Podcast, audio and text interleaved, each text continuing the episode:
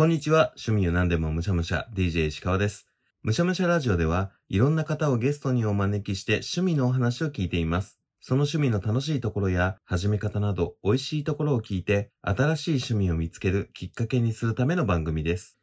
趣味って自分の好きなことじゃないですか。言い換えると素直に自分の心の声を聞いてやりたいと思うことが趣味じゃないですか。ただ、この自分の心の声を聞いて、自分が本当にやりたいよっていうものをずっと突っ走るのって意外と難しいですよね。仕事があるからとか、家庭があるからとか、別のものが理由でなかなかやりたいことができないっていうこともあったりとかすると思います。その辺のバランスを調整しながらね、みんな日々を暮らしているわけではございますけれども、そんな自分の声に素直に従って進んでいったらどういうことになるのか。今日はやりたいと思ったことにまっすぐ突き進むタイプの方がゲストです。それでは今日もいただきましょう。DJ 石川のむしゃむしゃラジオ。早速今日のゲストをお呼びしましょう。今回のゲストはこの方です。皆さんこんにちは。はじめまして。明ひとみと申します。えー私はあの世界遺産の先生と YouTube の世界遺産研究所であったり、ポッドキャストを行きたくなる世界遺産というのを秘密結社パスワードというメンバーで活動をしています。えー福岡出身です。まあ、ちょっと前までは女優とかモデルとしてテレビや映画 CM なんかに出演してたんですが、お目にかかった方もいらっしゃるかもしれないんですが、先月からですね、草野仁事務所というところに所属して、世界遺産を軸に文化人としてのお仕事をしていく予定で動いております。よろしくお願いします。よろしくお願いします。今の自己紹介だけで多分はい。リスナーさんもそうなんですけど、はい。なんか気になるワードがいっぱい出てきましたよね。世界遺産、女優、モデル、草野仁さんみたいな。すごい今一人の人のプロフィールかなって思うぐらいいっぱい出てきましたね。えー、とんでもないです。すごい。えー、まあちょっとこう趣味のお話を聞く前に、はい。すごく面白そうだから、これまでのアケさんの人生的なところを振り返りながら、はい。何が好きなのかななんていうのを聞くのが面白そうだなって思ったんですけど、ありがとうございます。そんな聞き方でもいいですか？そうですね。なんかどこから突っ込んだらいいかわからないですよね。いや、そうなんですよ。まあ、世界遺産のお話はね、僕ももちろん一世書かせていただいてますし、ありがとうございます。知ってはいるんですけど、はい。ね、以前も、かなえさんにも出ていただいたりとかね、はい。僕たち、うん、ミドさんもね、はい。出ていただいてますし、っていうことを考えると、世界遺産に、世界遺産はもうもはや趣味とかっていう感じでもないかもしれないですけど、もう本業ですもんね。まあ、これからはそうしていきたいなっていう、はい、夢があるんですけど、まあでも、私のなんか人生において、うん。これ、なんだろう、すべて趣味をなんか仕事にしていきたいっていう、なんかモットーみたいなのがある、まあ自分の中ではあんまり意識はしてないんですけど、はい。これまでの経験上、いろんな趣味をお仕事にした、してきたというのがあるかもしれない。いや、結局、好きなものに囲まれてるってやっぱ幸せじゃないですか。そうですね。趣味を仕事にできるってめっちゃハッピーなことだなって思うので、うんそうはい自。分が好きなものでお金を稼ぐ趣味にしていくっていうのがどういうことなのかどうやったらそうなれるのかなんていうのをお聞きできたらなと思います。ねありがとうございます。よろしくお願いします。お願いします。どっからお聞きするのがいいんですか？学生時代ぐらいからお聞きしていくとなんか紐解けますか？そうですね。私、どうなんでしょう。まあ学生時代は結構ダンスとかうん。作詞作曲にハマったり、ボーカルにハマったり、うん。留学行ったり、旅をとにかくいろんなとこにしてみたりとか、うん。バンド活動したりとかしてその表現したり結構スリルを味わうことが大好きでなんか人の前に立っていろんなものを表現していくっていうのがすごく大好きだったんですけどなんかうーん女優 どうしたらいいかなあけさんってはいいわゆるクラスでは一軍側の人ですよね。ね全然そんなことないんですけどそうなんですか？はいがむしゃらにうん。いろいろ挑戦するのが好きであいいですね。あのそうですね目標を持ってこの時までにこういう自分になりたいみたいなのがあったらそれに向かって突き進んでいってもう多分外図盲信タイプでもう他のことは見えなくなって多分なんか嵐のように皆さんを巻き込んでしまうようなタイプだと思うんですけど一生懸命な人だ。うんなんか一軍とかとは全然違うんですけどうん。なんか自分の目標をクリアしていきたいっていう人だと思います。もはやそういうピラミッドにいなかったっていう感じですね。あんまりなんかそれとかはあんまそういうの考えたことなくうんうんて、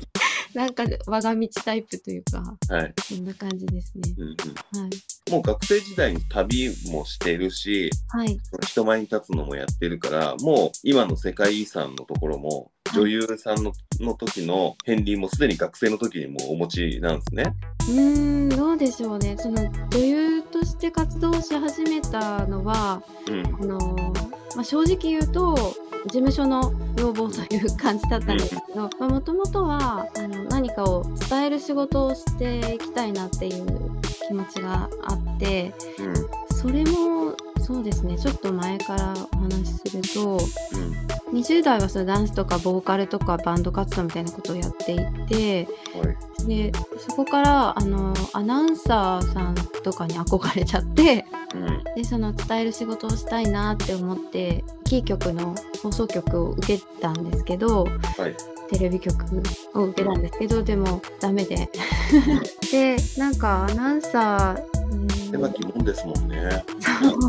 単純に倍率えぐいですよね、キー局にアナウンサーだけじゃなくて入社するのって。はい、本当にあのマスコミ業界に打ちひしがられてそこから、えー就活再開して三菱地所のグループ会社のイムズというところに就職をし。たんですけど、うんうん。ここは辞書が初めて作った商業施設でうんバブル期にできたもうとんでもない全体が有田焼で囲まれた金色に輝くビルですごっ。すごいんですけどもうなんかうん40メーターの吹き抜けがあったりとかはい。すごいビルだったんですけどこのテーマが、まあ、商業施設なんですけど情報の受発信基地っていうのがテーマでうんかいろんなクリエイターさんとかミュージシャンの方とかがそこで表現をして、まあ、日本中だったり世界中に活躍の場を広げていくみたいな登竜門みたいなとこだったんですよ。うん。で私はそこで、まあ、最初は営業とか総務とかやったんですけどその後マーケットプロモーション部に所属していろんな展覧会とかセールとか、まあ、街の魅力を向上するようなイベントの企画とかにも携わらせていただいてその中でなんか2011年に起きたあの3月に起きた東日本大震災の時期に当時はいろんなこう祝祭感のあるようなイベントとか購買意欲をかきたてるような施策っていうのをあんまりやらないようにした方がいいっていう流れになっていて。なんか、天心とかみたいなワードがめっちゃ流れて、はい何をやっていいかがわからなくなった時期ありましたよね。ありましたもうずっとこう広告もあのパパパパンみたいなポポポポーンですね。ポポポありがとう詐欺。そうそうそう、ずっと流れてて、まあ広告も打てないような時期が多分あったと思うんですけど、まあ、その時期に、えー商業施設に人が来るような、でもそんなにこう目立たないようなものをしなきゃいけないっていうのを課せられて、で、いろいろ考えていたんですけど、うん。その時に、まあ、リバースプロジェクトっていう伊勢谷友介さんという方がやってるアートディレクションの、まあ、震災のところに自分たちがアートで生み出した作品を売った収益を震災のところに寄付したりとかいろんな町おこしのお金に変えたりとかっていうことをされていてあなんかそれすごいないいなと思ってお声かけしてそこでインスタレーションをやっていただいたというのがあるんですけどその時にやっぱこれからの消費社会とか流通っていうのはあんまり消費消費っていうことを歌わないものがこう求められるのかなというかなんか地球環境にも優しいし災害とかのなんか心に傷を負った人たちのなんか気持ちに配慮するようなものとかなんかそういったものが絶対的に大事だよねと思ってなんか商業施設に身を置いてる自分がちょっとわからなくなったんですね衝撃的。うん。でなんかその悩みもあってあじゃあもうちょっとこう学生時代にやりたかった伝えるという仕事とかなんか表現する仕事表現することが私にとってはすごく大好きなことで、あの多分得意なことなんだと思うんですけど、そういうことを活かしながら皆さんの心に寄り添うようなことができたらいいなっていうのがあって仕事を、まあ、ちょっと反対を受けながら辞めてでちょっと上京をして何のつてもないし何をやっていいか全然自分で分からなかったのでインターネットテレビのリポーターになってみたりとかフリーで活動しながらエキストラ事務所にちょっと契約してみていろんな場数を踏んでみてっていうことをやり始めてめちゃくちゃすごい行動力とめちゃくちゃすごい決心をして ちゃんとそれを行動力に移せるのがすごいですね。いやありがとうございますなんか結果そうなったというだけでなんか自分的にはもう本当にもうがむしゃらでうん本当わからない中で、まあ、多分結果もどうなるかわかんないですけど、やってみようかなっていうチャレンジ精神だけでそのモチベーションだけでやってきたっていう感じ。自分の中で今やってることが違うというか違うっていうのもなんとなくこう自分にフィットしてないってうん思ってそれに合わせるんだっていう衝動がありますよねきっと。そうですね。気づいてしまったというかうん。いろいろなこう出会いだったりとかで生まれた新しい感情からうん少しずつやっぱりねそれって多分ある意味成長っていう言葉で言われることなのかもしれないですけどはい。最初の会社に入社した時と辞める時だと多分気持ちのありようの軸が少しずつずれていくずれていくっていうかいい意味で変わっていくからうん価値観の変容って絶対生きてたら起こるじゃないですか。うんでそれを我慢したり無視したりとかしながら居続けるのか、うんエイヤーで新しいところに行くのかっていったところには結構いろんな人が悩むところではあると思うんですけれども、うんうん、ちゃんとそこを自分の内なる声みたいなものに真摯に向き合ってちゃんとその声聞こうとして動いてる人なんだなっていうのが今のだけでも分かりますよね。いやなんかすっごいいいこと言ってくださってありがとうございます。ではそんななんかすごいいいいいようなことをやってるようには思えないでなんかわちゃんとがままですちゃんと自分の人生を選んで生きている感がなんか伝わってくるなと思いましたけどね。うん嬉しいです。まあ、本当にそうですね。あんまり嘘はつきたくない人かもしれないですね。それは人にも自分にもっていう感じですよね、きっと。そうですね。うんうん、まあ現状これがいいって思うものを常にやっていたいというのはあるかもしれないですね。うん、そうですね。ででもすごいですね。それでまたね、価値観の変容があって行こうと思って東京行って、はい。アナウンサーさんだったりとか、いろいろやってみるっていうのが、やってみるっていうだけだと、ん？やってみるって言ってやれるものなのかっていうのが引っかかったんで、それって、あの、アナウンサーをね、そのネットテレビとかのアナウンサーをやるって、それはオーディションとかに応募するってことなんですか？あーそうですね一応まあ希望を出して選んでいただいたというところではあるんですけどまあそうですねまあ多分やりたいことがはっきりしているのでうん。選びやすいのかもしれないですねあ。あ、そうですね。それは確かに選ぶ側からしたら。え、その時点で、あけさんは、はい、どこかしらに所属している状態なんですか？あいえ全くしていなくてうん上京したてでもうそのもうポンとやりたいですみたいなですね展覧会の企画をやってた時にやっぱ企画っていうか、まあ、プロデューサーみたいなことをやっていて一連でやってたので自分の企画を紹介する広報活動とかももちろんやっていて、まあテレビで喋ったりラジオで喋ったりあとはそうですね新聞とかで記事を起こしたりとかそういうこともやってはいたのでそこまで大変な思いはしていなかったかもしれないですね。ゼロからではなかったかもしれないです。ちゃんと動けて、ちゃんと行きたいところに、やりたいことに行けるっていうのがまたすごいですよね。いやー多分このせいで多分いろんな方を巻き込んで 傷つけてきたのかなとか、まあ、そんなつもりは全くないですけどはい。なんかそうだったら嫌だなっていう気持ちもあります。いやー生きている限り、はい誰にも迷惑をかけないっていうこともないと思うから、その分どれだけ別の人に返せるかみたいなところはあんのかなって思います。そうですね。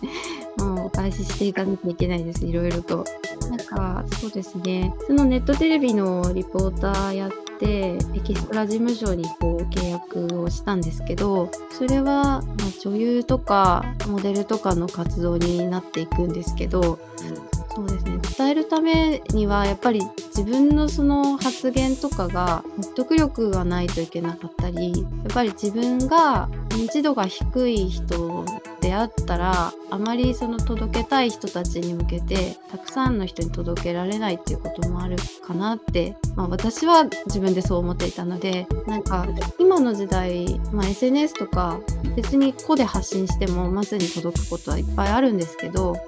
もっとこうたくさんの人に見てもらう機会を増やしたいなっていうのがあったのでそのために自分の価値を上げていかなきゃいけないっていう意味でその女優とかモデルの活動に入っていきました。なんかいろんな現場に行ったり、なん。か仕事をさせていただく中で、まあ、モデルの仕事でファッションショーをやってでファッションショーの時に、まあ、見ていただいた当時の、まあ、前の事務所の社長さんにお声かけいただいて、まあ、本格的にこう芸能界の世界に入っていったんですけど全然タイミングとかただの運かもしれないです。すごいステップアップをしていたんですね。その活動をしていくことで、動くことでちゃんとこうステージを上げてっている感じがしますよね。あーありがとうございます。あ大目標っていうのがなんか昔イムズでうん。展覧会をした時あの2011年の東日本大震災の時に感じた何か世界をまあ変えるって言ったらおかしいですけどうん変えるっていうのはそんななんか大層なことを言えないですけど何か自分にもこう微力ながら世界に貢献できることがないのかなっていう気持ちから多分今の自分ができてるのかなっていうのがあって。まあ、女優とかモデルの仕事もすごく楽しくてそれでこう発した言葉だったりとか例えば私はビーガンの傾向が強いんですけどそういう植物性のものを選んでいくことだったりとかデトックスしたりとか なんか自分のこう信じてるものとかを 紹介することでなんか人の生活が豊かになったりもうちょっとワンランクいい生活を感じていただけたりとかなんかそういうことに少しずつ影響を与えられてることもあるのかなってそん。なうまく言えないですけどそういうことができてることはすごく良かったなと思っていて。うん。でも、まあ、そんな中でこう今パスワードとして世界遺産の魅力を伝える活動をやってるんですけど世界遺産というものに出会っていくんですね。世界遺産と出会ったのは、はい。それは学生時代の旅の時から出会ってはいるんですか？あの旅が好きだったっていうのはあるんですけど、まあ、私がその30代からモデルとか女優の道に入っていったものすごくおばちゃんから入っていた遅い時期から始めた人なのでやっぱり10代20代の子たちと差別化をしながら働いていかなきゃいけないってなった時に自分にとって強みというか人にアピールできるポイントをもうちょっと増やさなきゃって思って焦ってた時期もあったんですけど でその時になんかコンテストにちょっと応募してみたんですね。でそれがあのミセスジャパンっていうコンテストででそこで美しさとかそういうものだけではなくってミセス、まあ、私ちょっと結婚をしているんですけどミセスっていうのは、まあ、これまで培ってきた自分の人生経験とか自分の価値観とか考え方みたいなものまで評価されるようなコンテストでのでなんか見た目外見だけではなくて内面っていうんですかねそこまで見られるコンテストでそういうところはちょっといいなと思って参加してみたんですねちょっと箔をつけたいっていう気持ちでまあ安易な気持ちでやったんですけどでもいざその日本大会まで進んで日本の代表として世界に出なきゃってなった時にすごいすごい。もう全然たまたまですけど さらっと説明したけど、日本代表に一回なってますからね、今。それって、まあ、あのある意味そのオリンピックの選手とかもそうですけど日本代表に何かしらで選ばれるっていうのってすごいものだなってその時感じたんですね。すごいものですよね。なんか代表して何かを喋ったりとかうん。それが影響を持つことが多分あるだろうしあなんか変なこと言えないなとか思ったんですよ。でその時に、まあ、あんまり自信がなかったんでなんか代表としていく世界に行くっていう時に自分の中にあんまりこう確たるものというのがあんまなくてでその時に、まあ、自分で自己分析をしてたんですけど、まあ、いろんな今までの経験とかを見て日本のことあんま知らないから世界のことも見えてないなとか日本のことを知るためにじゃあ自分は何ができるのかなって思った時にこれまでまあいろんな旅をしてきて日本のことも好きだし世界の旅先とかもいろいろ見てみるとその旅先が全部世界遺産だったりしててあ私ってもしかして世界遺産好きなのかもなって思ったのが、まあ、きっかけでそこから世界遺産検定というのに出会ってその探究という、まあ、級を受けて世界遺産ってどんなものかなって調べていくとなんかあ平和の活動なんだなっていうのを気づいてちょっと3級面白いなとか4、ね、そこから2級に上がってってまた2級ではまた違った世界が見えてでその次にまた1級ってなってでどんどんこう沼にはまっていくような感じで、まあ、それも趣味の趣味なんですけど その時点では。そうですねその自分を磨いていかなきゃいけないしまあ世界のために何ができるのかなみたいなことでちょっと探求していくとその世界遺産のことがすごく大好きになっていったというところで。で、まあ、コンテストではそうですね世界遺産の話もしてきたんですけど、うん。まあ、世界大会で2位準グランプリみたいなのをいただいて帰ってきて。それは、はい。え、その、その年の大会のはい。世界の2位ってことですか？そうですね。え？めちゃくちゃすごくないですか？いや全然 もう本当たまたま。少なくともその瞬間は、えー、と地球上で2番目に内面も含め美しい人だっていう認められた人ってことですよね。いや、すいません。なんか、はい、あはい、はい。はい。おかしいで はいって言いづらい質問をしますけど、えー、すごっ大会において、まあ、その時、当時はそうやって評価していただいたっていうところなんですけど、まあ、そこで世界遺産の話をしてきた、その世界遺産の話をするときに、まあ、その平和の活動なんですよ、みたいな、これを広めていきたいっていうことも言ってきて、それを話していると、私ってこれやんなきゃいけないのかなって使命感を持っていたりとかして、帰ってきたので、あの、もっともっと勉強しなきゃって言って、当時は多分2級持ってたぐらいだと思うんですけど、でそこから1級を大変な量の大辞典。辞典ぐらいですね。800ページぐらいが2冊あるんですけど。それをまあ勉強してそこからマイスターというまあ世界遺産検定の最高峰の級があるんですけどそこも合格してであの講師として今活動をしているんですよね。もう本当冒頭に言ってたちょっとつ盲信型目標に対してまっすぐっていうのがはい、こんなに分かりやすく結果にもちろんその間の努力めちゃくちゃすごいと思うんですけどちゃんとその努力を実を結ばせてるところがまたさらにすごいですね。いやー多分ですね私そのできることしかやらないんですよっていう多分ねずるい性格をしてると思うーでもそういうものじゃないですか。だってね、多分自分にフィットしないことってやっぱりできないですもんね。それを努力し続けるのはやっぱ難しいですけど、うんちゃんとその自分が得意なこと、自分が努力できることを見つけるっていうことが人生において難しいことだと思うので、うんちゃんとそれを見つけられてて、それに自分がフルベットできるっていう、その自分の内面とのマッチも含めて、はいそこをちゃんと見つけられてるってところが本当素晴らしいですね。なんかすごく持ち上げてくださってありがとうございますすごい。聞いてて、今本当パスワードエピソード0を聞いてる感じがすごいしてます。嬉しい。ありがとうございます。パスワードのみんなもう本当にもうキャラクターが濃くて、はい。こう一人一人の、まあ、スキルの高さもあるんですけど、表現力の高さとかもうミドさんとか多分この間お話ししましたよね。ありがとうございます。なんか飛行機大好きだったり。はい。いや、そう。皆さん、こう好きなものとかもはっきりしてて、人として、なんか、お話とかも本当面白くて、なんですけど、僕、パスワードの皆さん3人お話ししていて思うのは、はいみんなとてつもなくいい人ですよね。そのいい人って、なんていうんですかね。はいもうもっと深いんですよ。もっと深い意味でのいい人で、魂が綺麗な人な感じが、もうパスワードの僕が話した3人からはすごいしてて、わ、めちゃくちゃピュアっていうか、すごい澄んだ魂をしてる人たちと喋ってるな感がめっちゃ感じれて、えー、嬉しいわやっぱそれぐらい内面が美しくないとパスワードには入れないんだなって思っちゃいました。い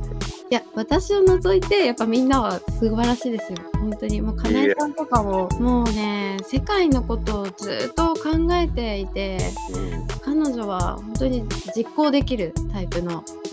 子だしまあね西尾さんっていう方はまだお会いできてないかもしれないんですけど面白いですね。サラリーマンを代表するおじさん代表みたいな方なんですけどでもすごくこう心が優しくてなんか人のためにとかなんか地域のために町のために何かできないかなとかうん常にこう考えてくれていたりあとは、まあ、ちょっとこうユニークなお笑い芸人のチョコさんっていう人もいたりあチョコさんもすっごいピュアで、もうあの絶滅危惧種の動物たちとかを保護していきたいとかもうその魅力をみんなに伝えていきたいみたいな動植物大好き人間でうん。でともきくんっていう、まあ、20代21歳かな。まだすごい若いんですけど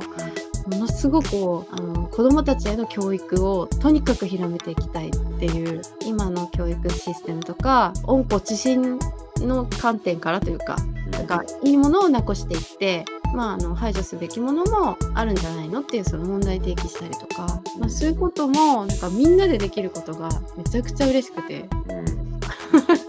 当そうなんですね。はい。もともとのその世界遺産、前回かなえさんとお話しした時に、その世界遺産検定だったり、その世界遺産がある目的ってどういうことなのかっていう話を聞いて、ああ、そういう意識で世界遺産で見たことなかったなって思ってハッとさせられたんですけど、はい。なんかその世界遺産があることによるその世界平和を目指しているところだったりとか皆さんとお話ししてのその皆さんのこう心持ちだったりとかしてちゃんとこう自分の中で腑に落ちるというかあやっぱちゃんと自分だけのことじゃないことを考えられてる人たちの集まりなんだなっていうのがいやすごい組織すごい番組だなって思いました。へーとうございます。いや、本当みんなは素晴らしいんですよ。高尚な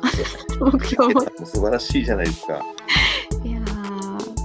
うですね。まあ、確かに、その、自分本位な話って、あんまりその話題に出てこないかもしれないですね。ねそそんな感じがする。すごい。まあ、主役は世界遺産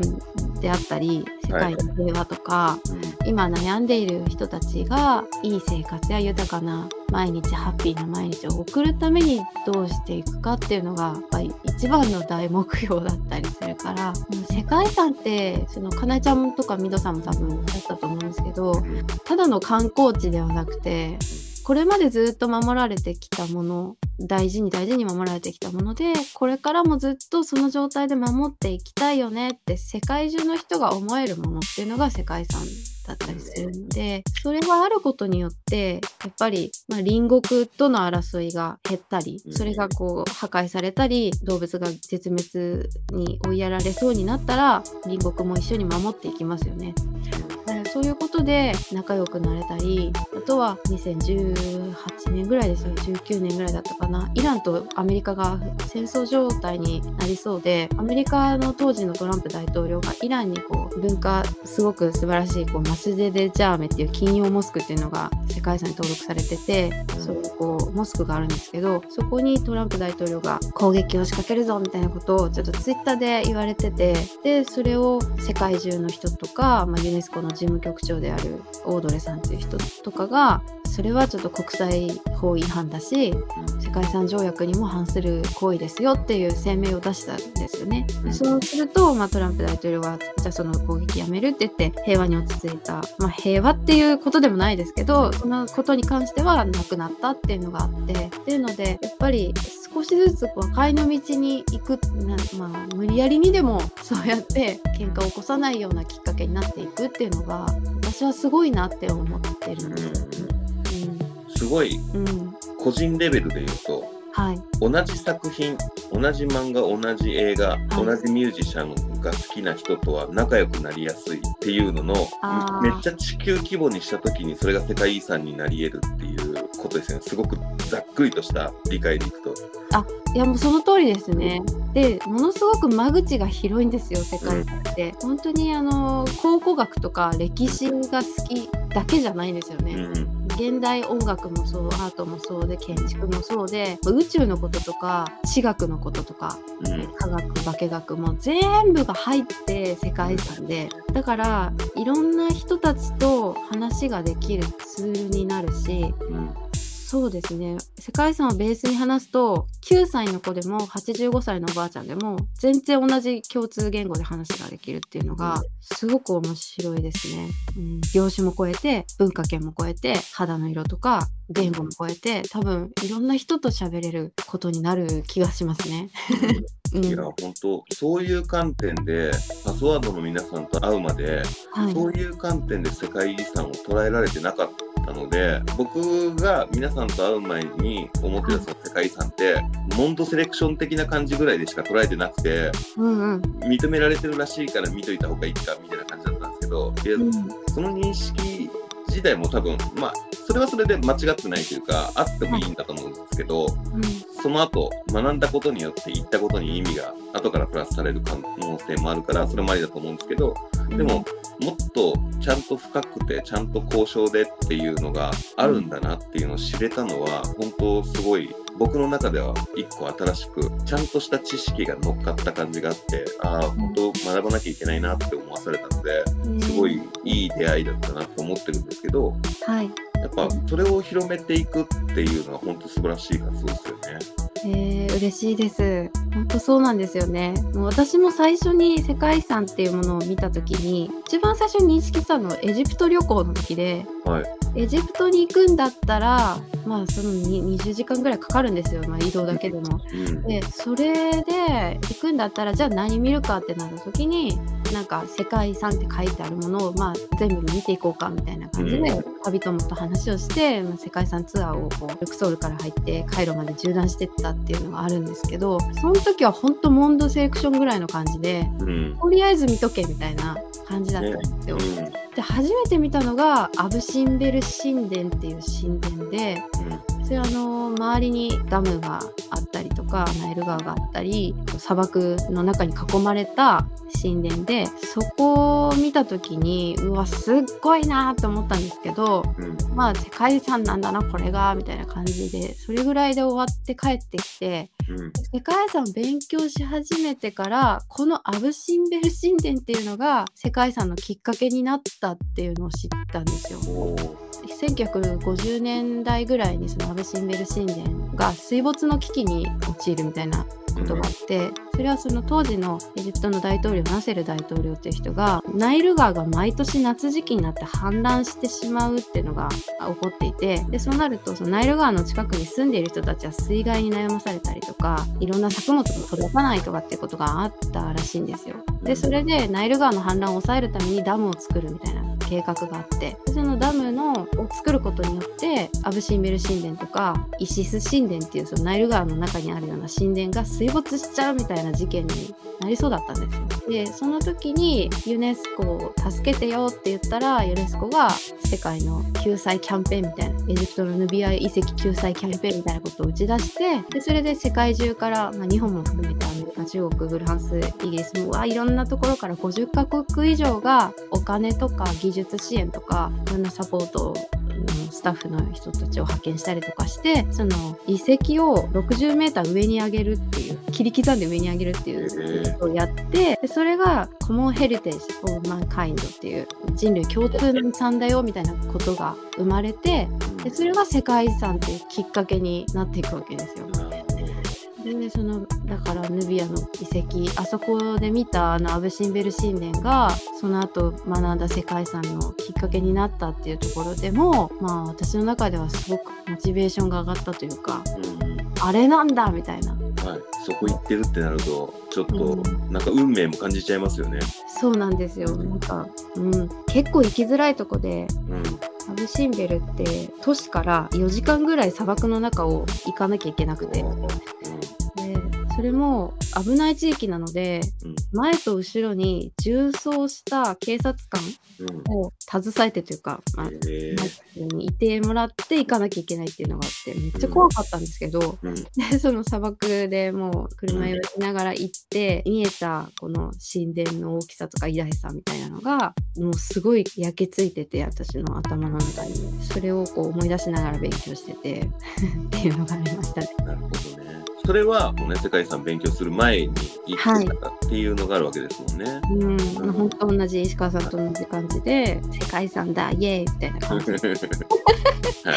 い、いやもう本当そうだったというか、まあ、まだその感じですけどでもうん確かに少しずつ興味って蓄積されていくものなんだなっていうのは世界遺産でも思ったんですけど僕も例えばインドに行った時にあタージマハルぐらいは見とくかみたいな感じでタージマハルに行くんですよ、そのその時は本当にモンドセレクションで、うん。行ってみてうわめっちゃ綺麗だな。あ対象ってこういうことなんだってちゃんと左右対称になってるんだっていうことに行って気づいて、あうん。で僕はちゃんとこうガイドを連れてっていうような感じではなかったんで周りのガイドの人が喋ってるのを盗み聞きしながら少しずつなんかそのエピソードを聞いたりして帰ってきてエピソードを調べてでもその帰ってくる時にエピソードを調べたくなるぐらいは興味が出ててっあていうなんかせっかくインド行くんだからで行ってみたら興味が出たからっていうのの蓄積でだんだん調べてみようっていう気持ちになっていてそれが全部まとまったら世界遺産検定の知識になっていくわけですよね。あそうですねまあ、それを足で稼ぐのはあまりにも無謀すぎるからあれですけどはい。なんかそそのレベルでこう知れていったら本当楽しいだろうなって思ったのではい。それができるのが生きせかさんだなって思ってるんですけど、そうですね。脳内旅行を楽しんでいけるですね。うん。本当1157件全部回るの大変ですから。うん。でもそうやってあの石川さんがその当時そこで感じたうわすげえなっていうのがうん。世界遺産のそのキーとなるところでうん。顕著な普遍的価値っていうものを持ってないと世界遺産になれないっていうのがあるんですけど、うん。だから石川さんのような日本人がうん。そのタージマハルというインドのところに行ってインド人がだったり、まあ、昔のそのインドに住んでいた人たちが作ったものがでもすごいなって思える価値っていうのが世界遺産としてのなんか世界遺産たる理由というかうん。なんですよね。今だって早々に作れるものじゃないし、うんうん、またその当時に作られたからすごいっていうようなこともあったりしますもんね、ピラミッドだったりもそうですけど、そうですね。うん。10年前とかによくあんなの作ったなっていまだに、まあ、ピラミッドに関しても建築方法がまだわからない何のためのものかも分かってないみたいなねうん徐々に分かりつつあるんでしょうけど、もうそういう謎が何千年前のものでも分からないみたいな。うんすごい話ですよね。面白いですよ。本当なんかロマンを感じるものそういったこう考古学的視点で楽しめる考古学っていうかその謎とかムーな話とかも楽しめるものもあったり、まあ、あとはもう大自然とかグランドキャニオンとかうん。リバースの滝みたいなあの金山国立公園みたいなすっごいこう偉大すぎる自然の中に身を置けるっていうことで楽しめることもあるしあのもう珍しいオカピみたいななんか世界三大珍獣って言われるような珍しい動植物たちを見たりすることもできるし、ある種その世界遺産って究極の趣味でもあるんですね。そうなんですよ。うんいろんな視点があるから、うんほらさっきのお話もそうですけど、おもしゃらじで聞いてる中だと都市伝説だったりとかもはい。こう集約されていくところの一つではあったりするでしょうしはい。どの視点でも語れるから音楽好きな人ととかうん。あの地域を題材にしている映画とかっていうこととか、もう確かに、うん、おっしゃっていた、いろんな観点で9歳でも80歳でも喋れるっていうようなことはい。は、そういうことなんですね。そうですね。まあ、そこに私はすごく魅力を感じてますね。まあ、それってなんかいろんな人と喋れるってことはいろんな人と平和的な話ができるじゃんっていううん仲良くなれるじゃんっていうことなんですよね。確かに。一回そういう話をしていくと、もう喧嘩したくなくなるでしょうし、そうそうなんです。知ってる人になって。うん。うん、で、むしゃらじで話を聞いた方とは、やっぱ仲良くなりたいなって毎回思いますし、うんうん。次どっかでお会いできる機会があったらちゃんと乾杯したいなとかって思ったりとかするから、はい。うん、それがどんどんどんどん掛け合わさっていくのが世界遺産だなって、なんかちょっとまた違う視点で納得できるところが僕にはありますね。まあ嬉しいです。おっしゃる通りです。うん、はい。そのミセス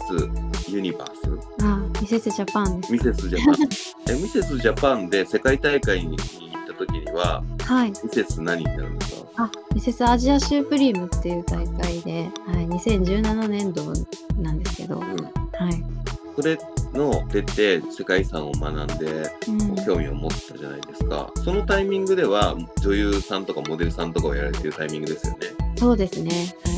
はい。そこからうん。その今はまたちょっと今日キャリアを変えられてというか世界遺産の方に完全にフォーカスしていくわけですよね。そうですね。そこの切り替えというかははい何かあったというか思うこととかあその中での変化あったんですか？ーえっと、世界遺産を極めたくて、認定講師という講師になって、はい。で実際に講師活動を1年前から始めさせていただいてて高校とか中学大学生の前で、まあ、話をする機会が十何回かあるんですけどその中でなんかあこの例えば小学校とかへの児童教育だったり中学校高校大学への生徒さんへの教育とかが実際にこう世界の未来を変えていくんだなっていうのを実感として思ったというか。うなんかこの教育の大切さってなんか今まで全然考えてなかったところが自分が行動していくとそれが見えてきてもっといろんな人に伝えなきゃっていうそんな気持ちになってきてうん。世界遺産だけではなくてその世界遺産というものはそういう精神性とか目標とかは世界遺産は